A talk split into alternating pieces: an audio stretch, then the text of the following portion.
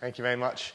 Um, I see I got the, uh, the much sought after after lunch slot, so I hope you guys are not going to uh, resort to a carb induced sleep uh, as part of this talk. So maybe we can blow some cobwebs off. Uh, first of all, me, uh, my name is Stuart Eccles. I am the founder of Made by Many. We are uh, a 10 year old kind of consultancy and digital product studio that helps organizations, large organizations, bring um, bring new digital products to life in the market. Uh, yes, I am British, and by the laws of Hollywood, that means I am both smart and evil. And I want you to bear that in mind as we, uh, as we move forward. And, and, before anyone asks, yes, I'm upset about Brexit. Um, so we were early and we were committed to lean startup. We've been doing it for seven years now, and we've been applying those tools and techniques in what we do uh, since then. We have seen uh, we held lots of companies. We have seen uh, hundreds of ideas. We've spoken to thousands of users about those ideas. And uh, we've even launched a few products. Right? Uh, I often I did some analysis a, a, couple of years ago and said that our success rate was somewhere around 36%. So, you know, if you hire us, one in three chance you will get your product to market. Uh, I'm okay with that. Uh, so some of the things we've done, we launched a uh, digital classical music only streaming service for Universal Music. We launched a um, universal global uh, educational tool with Skype called Skype in the Classroom that connects over a million uh, children worldwide for virtual field trips. Uh, we launched an award winning news program and we launched a glowing uh, sound producing ball that teaches kids to code. On Kickstarter. It's been three years in development and launched yesterday, one year late, proving that hardware is hard, don't do it. Um, so this is not my normal stump speech. I have a normal speech that I do about lean startup and talk about it. It's not what I'm going to talk about. This is entirely new content, and I've never talked about this in public before. So, you know, bear with me. It's not much refined idea, but I want to talk about elephants. Uh, I want to talk about elephants in rooms. I want to talk about lean startup, and some perceived and possibly real issue uh, that I've seen in the last uh, seven years and really hasn't gone away and kind of still exists and troubles me to some degree. Um, so, you know, we're increasingly seeing people open to to the ideas of lean startup as, as those years are going on. Back in 2009, this was incredibly new uh, concept, and it, you know people like slowly got into it. But you know, as these years go on, it's got more popular. We hear more about it until it almost seems that everyone has already has some some version of this thing. I was I was literally in a kickoff meeting. Uh, with a client, you know, running through the usual stuff we do, and he said, "I'm going to stop you right there. You know, I want to tell you right now, we all read the same books." So like, there's nothing new about you're talking about. Okay, um, so I'm okay with that. That's, that's been and gone. But I think, you know, at this conference I've heard, you know, a lot of the same stuff I heard four years ago and a lot of stuff about MVP experimentation. It's all good. It's all great. It's great to hear that. But I want to talk, uh, I want to talk about weaknesses. I want to talk about some of the things that aren't great and, and how that works. And I want to talk about want to talk about one thing in particular, the tension that isn't answered, that even came, it's come up a few times and I kind of see it, and I've heard it for so long. So this is one part of what I've seen, and Eric Ries called it the yeah, but what about Steve Jobs problem? Right, like in 2009. And, we, and I, I, think everyone's heard this to some degree, right? Everyone's heard to some degree the, well, Apple never talks to customers. Uh, someone's heard the Henry Ford quote of like, well, if I asked people what they want, they would have said faster horses, which he never said, by the way. There's absolutely. Um, and we heard it, we heard it yesterday. We heard it in Guy Kawasaki. Said, he said, you know, number one, like, you know, customers can't tell you what you want, right? And we quickly and mentally trans- easily translate that to, okay, so it's useless to talk to customers. But hold on a second. Isn't that the opposite of lean startup? Aren't we about customer development? Aren't we about validating? Aren't we about talking to customers? But then on the other side, we hear this narrative, this narrative about innovation, disruptive innovation, entrepreneurship is about, it's created by you know, people who refuse to accept reality. Uh, these are the people, these are the contrarians, the contrarian ideas, the people who, uh, who are about inventing the future, the beat the odds. You know, it's, it's, it's, it's Steve Jobs, it's the, it's the crazy ones. So we have this kind of, think about like, that you might have to be crazy to have a great idea. And you might have to be, in some way, out of touch with reality to do so. And I've, been, I've seen organizations that are on the kind of more crazy is good scale of it, especially in the advertising agency world. If anyone ever's worked at advertising agency, crazy is good. Um, and you would be in a meeting and like, you know, have all these ideas and people would say, you know, you'll say, well, this, this isn't working. It's crazy. They'd go, yes, but is it just so crazy it might work? But so I know what you're thinking. You're thinking, we, we don't live in this world. We are methodical. Uh, we, we have a scientific method for doing product development. That's why we're here. We have a five step innovation process, and we have a process, logo that looks like, a, looks like an infinity symbol. We've got this sorted. So I asked myself, like, is that always true? And I, you know, I think everyone here who's done some out of lean startup can look, look deep inside themselves and say, well, yeah, maybe we haven't been as successful as we wanted to be. Maybe we haven't seen the results we want to do. Um, recently, so this year, I, I, talked to a VP of digital innovation at one of the biggest brands in the world. And they've been doing Lean Startup for a while, and he, he said something like, well, it's like trying to boil uh, a big blue, big blue ocean, like one uh, smoke test at a time. It's like we, you know, we have lots of ideas and we're doing all these tests, but, but they lead practically nowhere. Um, it's really slow. We don't feel like we're, you know, gathered around a, a single subject. You know, we're, you know, we're not really getting anywhere. And I know, like, a fair few kind of entrepreneurs who look at this kind of approach at enterprises and go, this isn't going to work. It's too risk averse. It's too compromised. We're going to eat your lunch, right? Like, like some people in the entrepreneur market look at the enterprise trying to launch in their space and go, you know, you know, it's great that you're trying to do this stuff as entrepreneurial space, but you don't have the supported vision and follow through. It's not going to work. At the same time, um, another, another version of this, which often happens in innovation spaces, is that they actually get as far as to launch something and then they can't move the needle. Because in the enterprise, your, your needle moving is huge, right? You're talking like 10 million basic uh, with a 60% gross margin before you've even kind of like got the, the sign off to go ahead and do your project. You've got to move that needle. You can't wait, you know, forever for that uptick. And you don't have any idea how that is kind of leveraging up to a bigger idea of how it's going to change, that, change your business at a fundamental level. It is just not coming out as visionary. So I'm trying to reconcile these ideas in my head.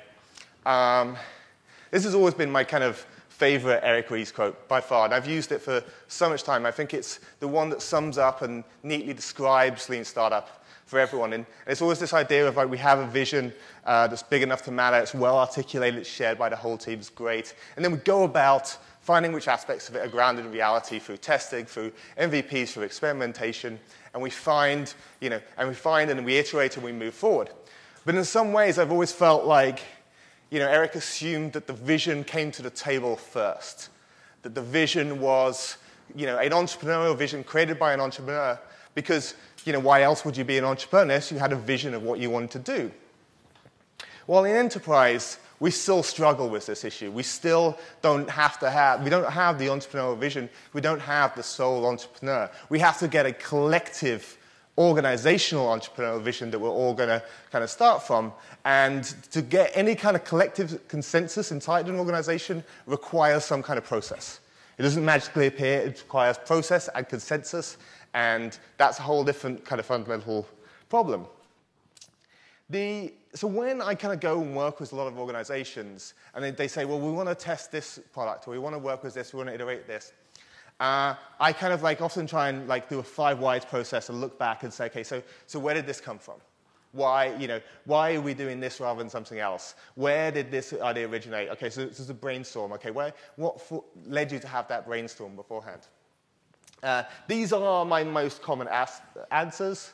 Uh, it came back from a management offsite, and like it was handed down from on high on, on some tablets.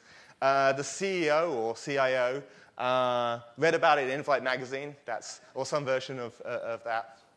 Uh, and the, the, most popular one, which is consultants, which I think is uh, a kind of circular loop of me as a consultant asking where ideas come from. The answer is consultants. I mean, it'll just go on forever. Um, but invariably, uh, it is not a structured process. Right? It's not a thing where uh, you can kind of repeatedly test and validate the idea of where, of where that vision came from. And usually, it's not a lack of ideas we have. It's not a lack of, I think Mark mentioned earlier, like, like a lot of people in organizations, they know kind of things they, they could do or should do. They don't have a lack of ideas. They have a lack of a framework for prioritizing them and a framework for aligning the organization around why this idea is a better idea than the other one. There's not really about, you know, I said creative idea generation, but that was like the hook that got you all here. And then, like I was just going to say, it's not about idea generation. It's about understanding that some ideas are going to be better than the others because they fit within a vision of our organization. So my question is, does Lean Startup have the answers for that problem as well? In fact, the real answer is, the uh, question I'm asking is, is Lean Startup a grand unifying theory? And in 2012, I was here at Lean Startup Conference, and Eric Ries had, uh, had a conversation with, with Marc Andreessen. And he, he, Marc Andreessen said he, he liked Lean Startup because it was a grand unifying theory. It was, you know, was it really something that unified the big idea, the, you know, huge gravitational pull of, uh, of um, disruptive invention, and actually unified with that, you know, unified that with the crazy optimize, well, so the, the, optimizations, the small things that we do every day that we iterate on quickly. Is lean startup a concept that applies to both and does it apply both equally? And so, like, so this is like four years ago, and I'm thinking, yeah, is it? And it's taking me, it's taking me probably four years of thinking. I'm, I'm not, I'm not that fast. I'm a slow, slow thinker. So I'm kind of ready now, after four years of thinking, to kind of talk about the grand unifying theory.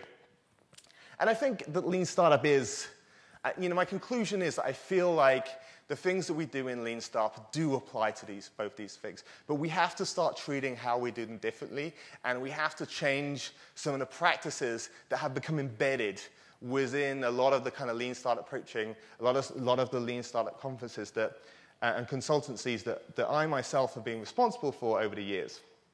And I think we can start to bring together crazy big ideas and rational behavior.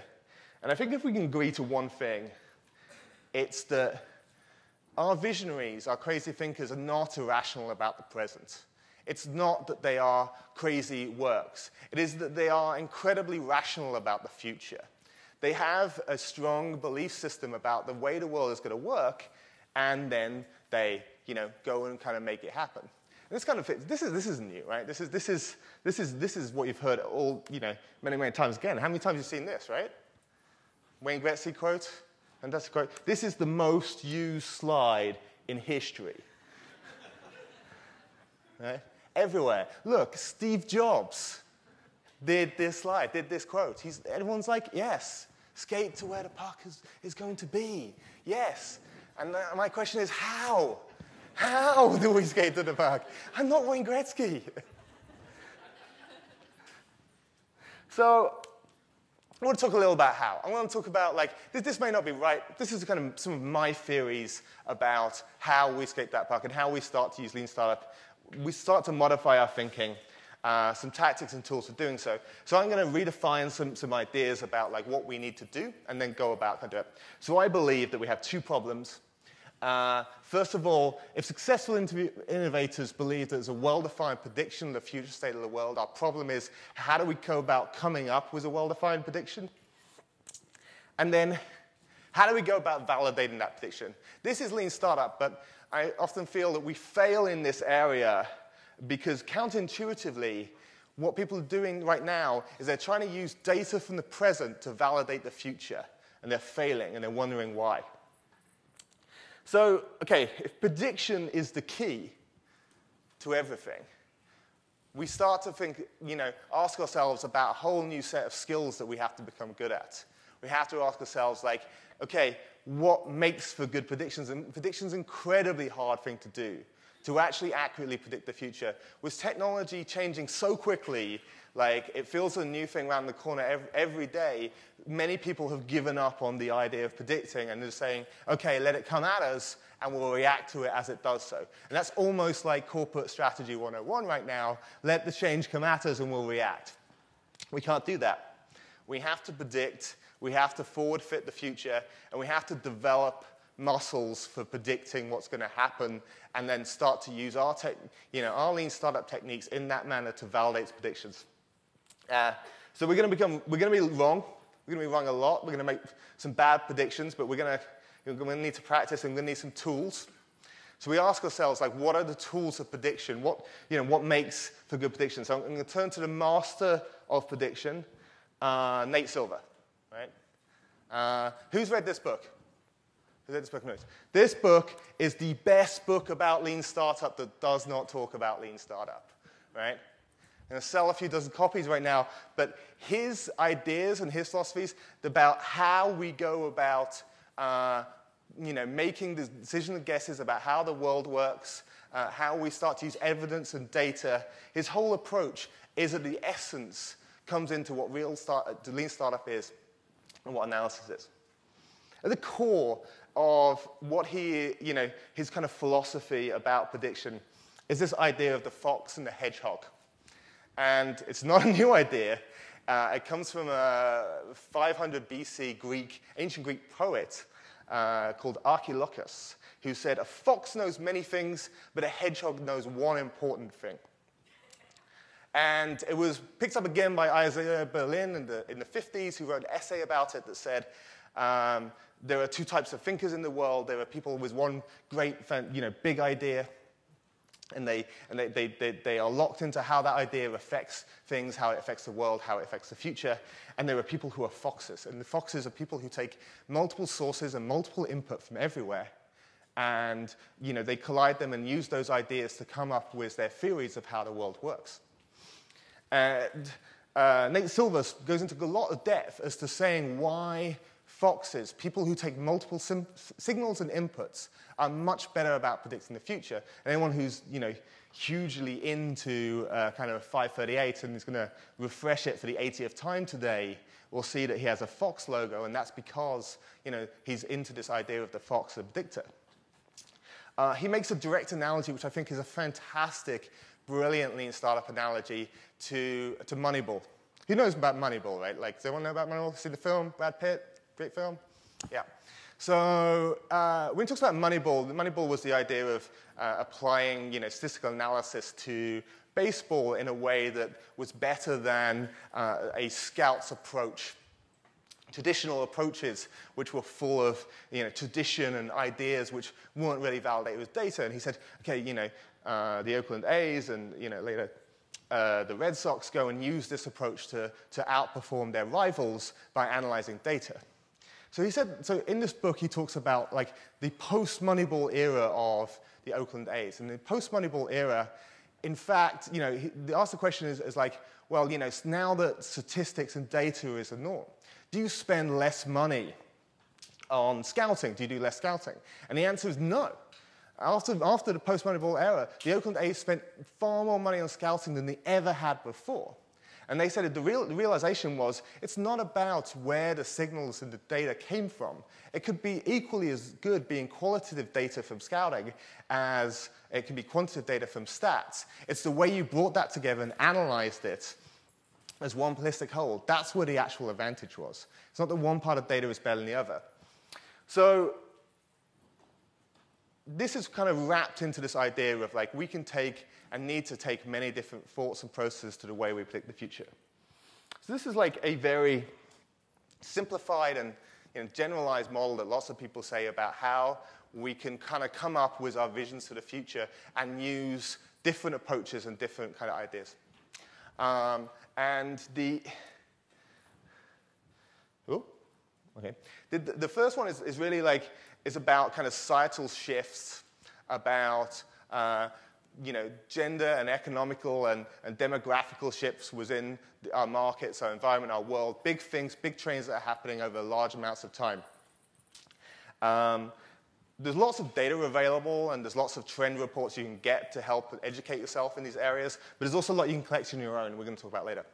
So what we want to do is we take societal shifts and then we kind of like take data inputs from what would be like leading edge businesses, businesses that are doing um, new things with new distribution models, that have invented new business models that might apply, that have new tactics and um, towards, uh, towards how they kind of engage with customers as our input. And we take technology inventions um, what is happening in machine learning, what is happening in uh, material science, what is happening in sensor technology, and what is happening in changes of production and logistics that change how technology is being applied. Uh, and our point now then is to force fit all of these different inputs against the brand purpose. And I don't mean the business you're in, I mean at the heart, what the, you know, the classic job you're doing for the customer the, you know, the making things cooler, not being in the ice factory business, um, but you know, getting people ice uh, to cool down their drinks. What is the purpose and fundamental kind of idea we're doing? What people uh, have lots of trouble with is actually being experts in all of these fields, right? It's very hard to be an expert in cultural shift and technology uh, invention and changes. And this is where we start to think about like diverse teams. This is where the diverse team model and the kind of ideas of having lots of partnerships and reaching out to lots of different institutions. Companies I know that are doing this very well have established vast networks of partnerships uh, that allow them to take uh, minority stakes in leading edge businesses to learn inside data about those organizations. They also uh, they also have partnerships with leading edge universities to understand technology shifts and technology is available before their competitors do. And they're able to, to like start marrying these things across their business and use that to really kind of drive where their, their vision and ideas come from. Uh, so that's you know, one thing where you know, we, we start reaching out and collecting more data than we ever have before. The other thing which I think is uh, incredibly useful to everyone in, in this room is uh, ethnographic research. And if that sounds made up to you, it totally is, I made it up uh, for this slide. Uh, but it's something we've done many times before in areas where it's really about uh, forward-thinking technology. And here it's like, it's a classic design thinking technique is to research at the edges of, uh, of human behavior, is to actually look beyond your normal set of people, beyond your mainstream, people who are massive users or, or really slight users, and find out what they're doing. Uh, we want to research the exceptions and the rejectors. We want to research people who don't use your products or don't use those things at all. We want to research the early adopter because we know they will eventually indicate what the mainstream is about. And we want to research the young, and I mean that literally. I mean uh, great ideas of where the future and what people are doing are coming from come from the young, and they come from the young at heart. If you don't research the young, you will never make the next Pokemon Go. This is better summed up by my, by my wife. My wife is a researcher, and she says, talk to your next customer, not your best customer. And I think um, so many companies uh, fail because when they hear talk to the, your customer, it is, they interpret that as talk to the people who buy your products. And I'll say right now, stop talking to the people who buy your products. Stop talking to your customer and talk to your next customer who will eventually be your customer. There is very little point if you want to do real innovation about talking to your customer.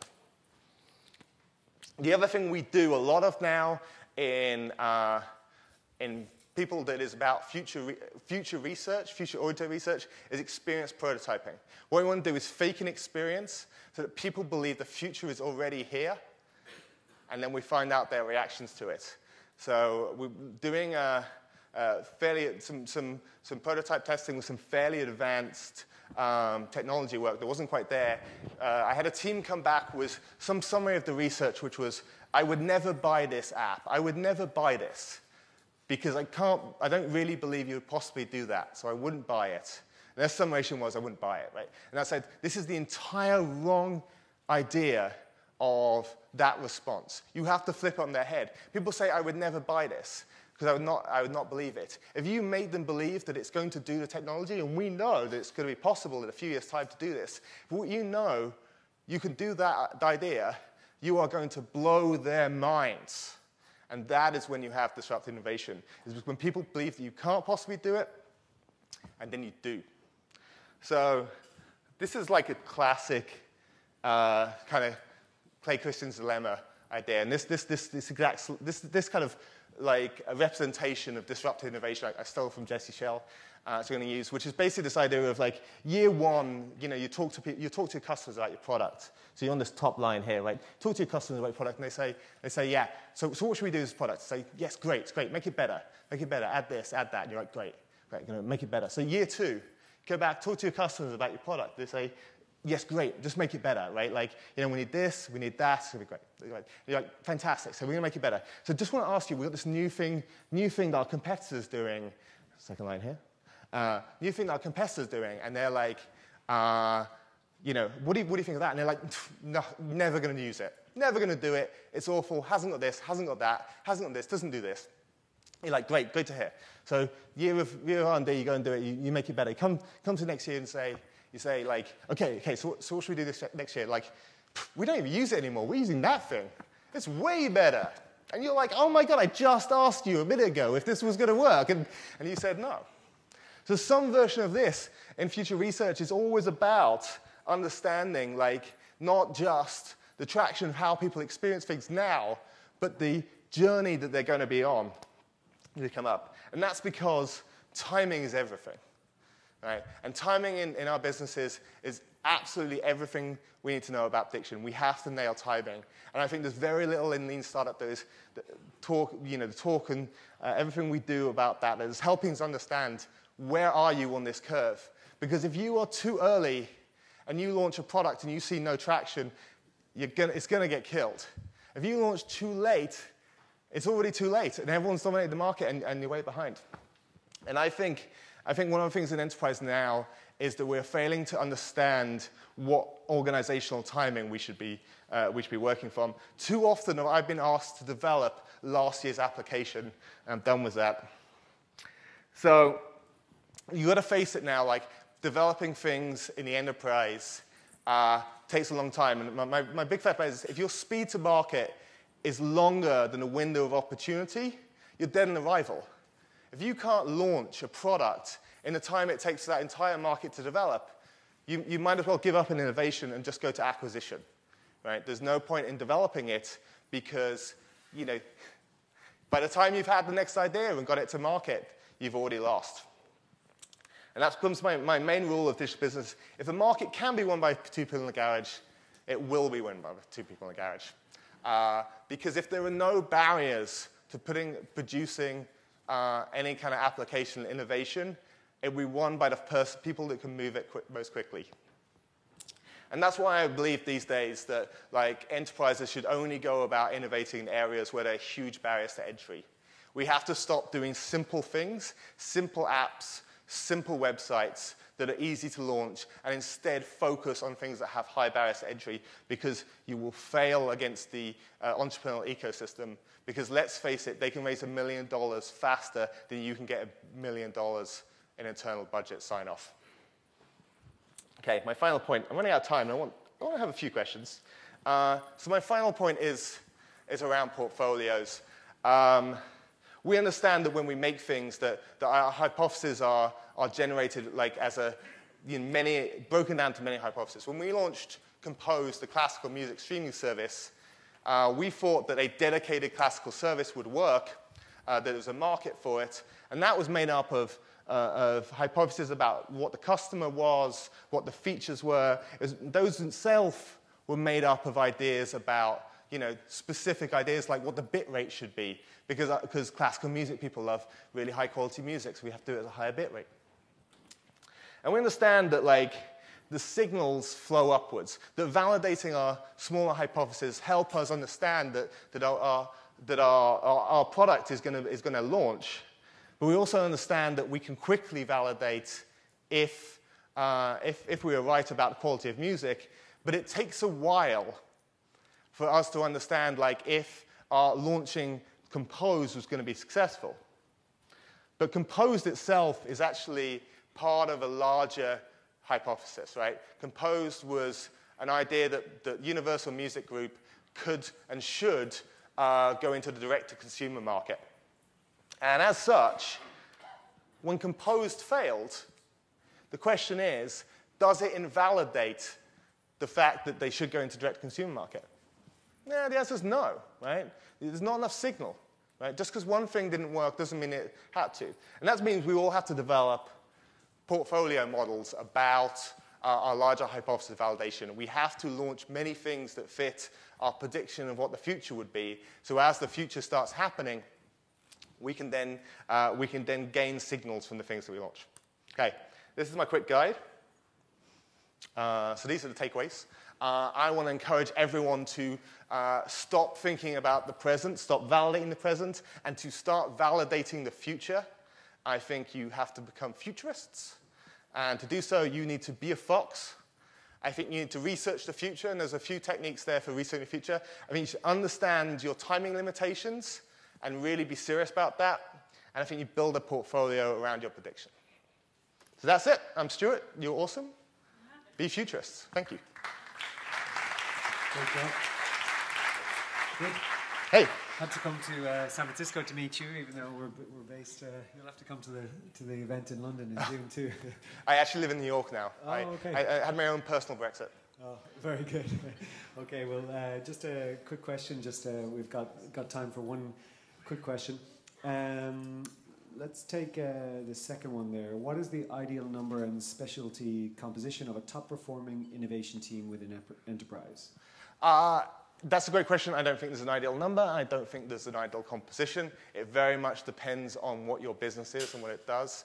If you are in the business that requires material science and industrial design, um, then you need to have those, uh, have those within the composition of the team. People at least have good understanding of those areas. I think what people are missing from composition now is the things that are going to be important in the future. So I think now within our teams we need to start include data scientists, specialists in algorithms and machine learning that can start to apply understanding of those areas, even though they're not right now the kind of core competency of, uh, of what a business is doing. Nice. Great job. Uh, sure. What's the best way for the guys uh, here today to get in touch with you? I will be around, well, so today and tomorrow. You can tweet at me at Stuart Eccles Okay. Uh, and on Slack. Cool. Okay. Well, thank you so much, Stuart Eccles. Excellent. Thanks, Thank you. Good on you.